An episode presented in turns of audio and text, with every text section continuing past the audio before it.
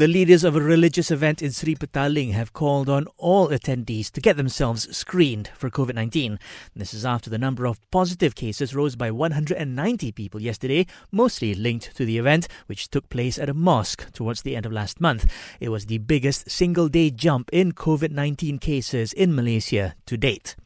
In related news, Negeri Sembilan has ordered all mosques in the state to cancel all activities, including Friday prayers, for 10 days from tomorrow until the 26th of the month.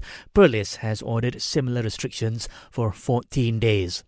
Separately, Malaysians in COVID hit Iran and Italy are expected to be brought home this week. There are currently 78 Malaysians in Iran and nearly 80 in Italy. Organisers have postponed next month's MATTA Fair, which was aimed to promote domestic tourism.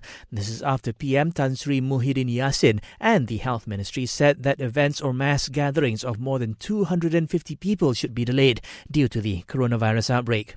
And the IGP says police are tracking down the individual behind the COVID 19 hour hashtag Malaysia lockdown infographic for spreading false information.